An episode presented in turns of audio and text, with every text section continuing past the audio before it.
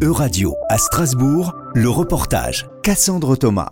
Dear colleagues, today we honor the 2023 laureates of the Sakharov Prize for Freedom of Thought. These are Gina Mahsa Amani and the Women Life Freedom Movement la présidente du Parlement européen, Roberta Metsola, ouvre la cérémonie de remise du prix Sakharov pour la liberté de l'esprit, qui récompense cette année Masha Amini ainsi que le mouvement Femmes, Vie, Liberté. Your willingness to stand up for your friends, for your family members who were killed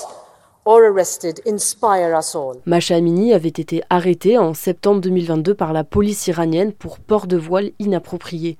Elle subit de graves violences puis succombe à ses blessures trois jours après son arrestation à seulement 22 ans. Please know that you are not alone, that this house is your home and that your courage will win because your cause is right.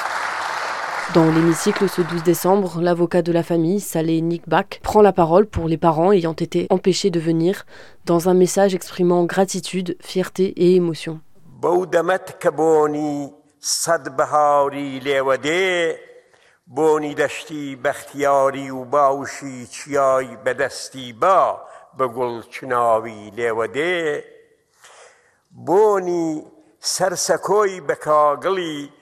Afsan Nafaji et Mercedes Shainkar, deux activistes iraniennes ayant dû quitter le pays en 2023, étaient également présentes pour recevoir le prix Sakharov.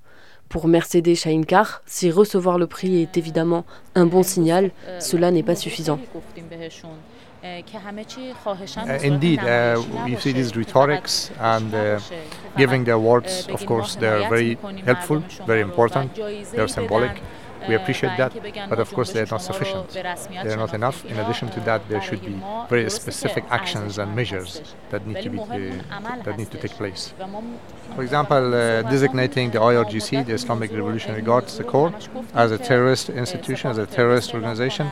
That could be one of things. Another thing could be, for example, not giving visas and permissions to the government officials to travel abroad, to travel to Europe. Uh, this, is, this has given them, unfortunately, freedom of movement. They come here to the rest of the world and, and pursue their interests, their illegitimate interests. So, one of the things that could be done is for the European Union, for the European uh, Union countries, not to give visas to the government officials of the Islamic Republic. And not to invite them to international fora, to international organizations and conferences, not to give, give them the platform and the voice. Le prix Sakharov est décerné chaque année au mois de décembre pour récompenser des individus, des actions ou des organisations œuvrant pour la défense des droits de l'homme et des libertés fondamentales. En 2022, il avait été attribué au peuple ukrainien. C'était un reportage de radio. Plus d'infos à retrouver sur euradio.fr.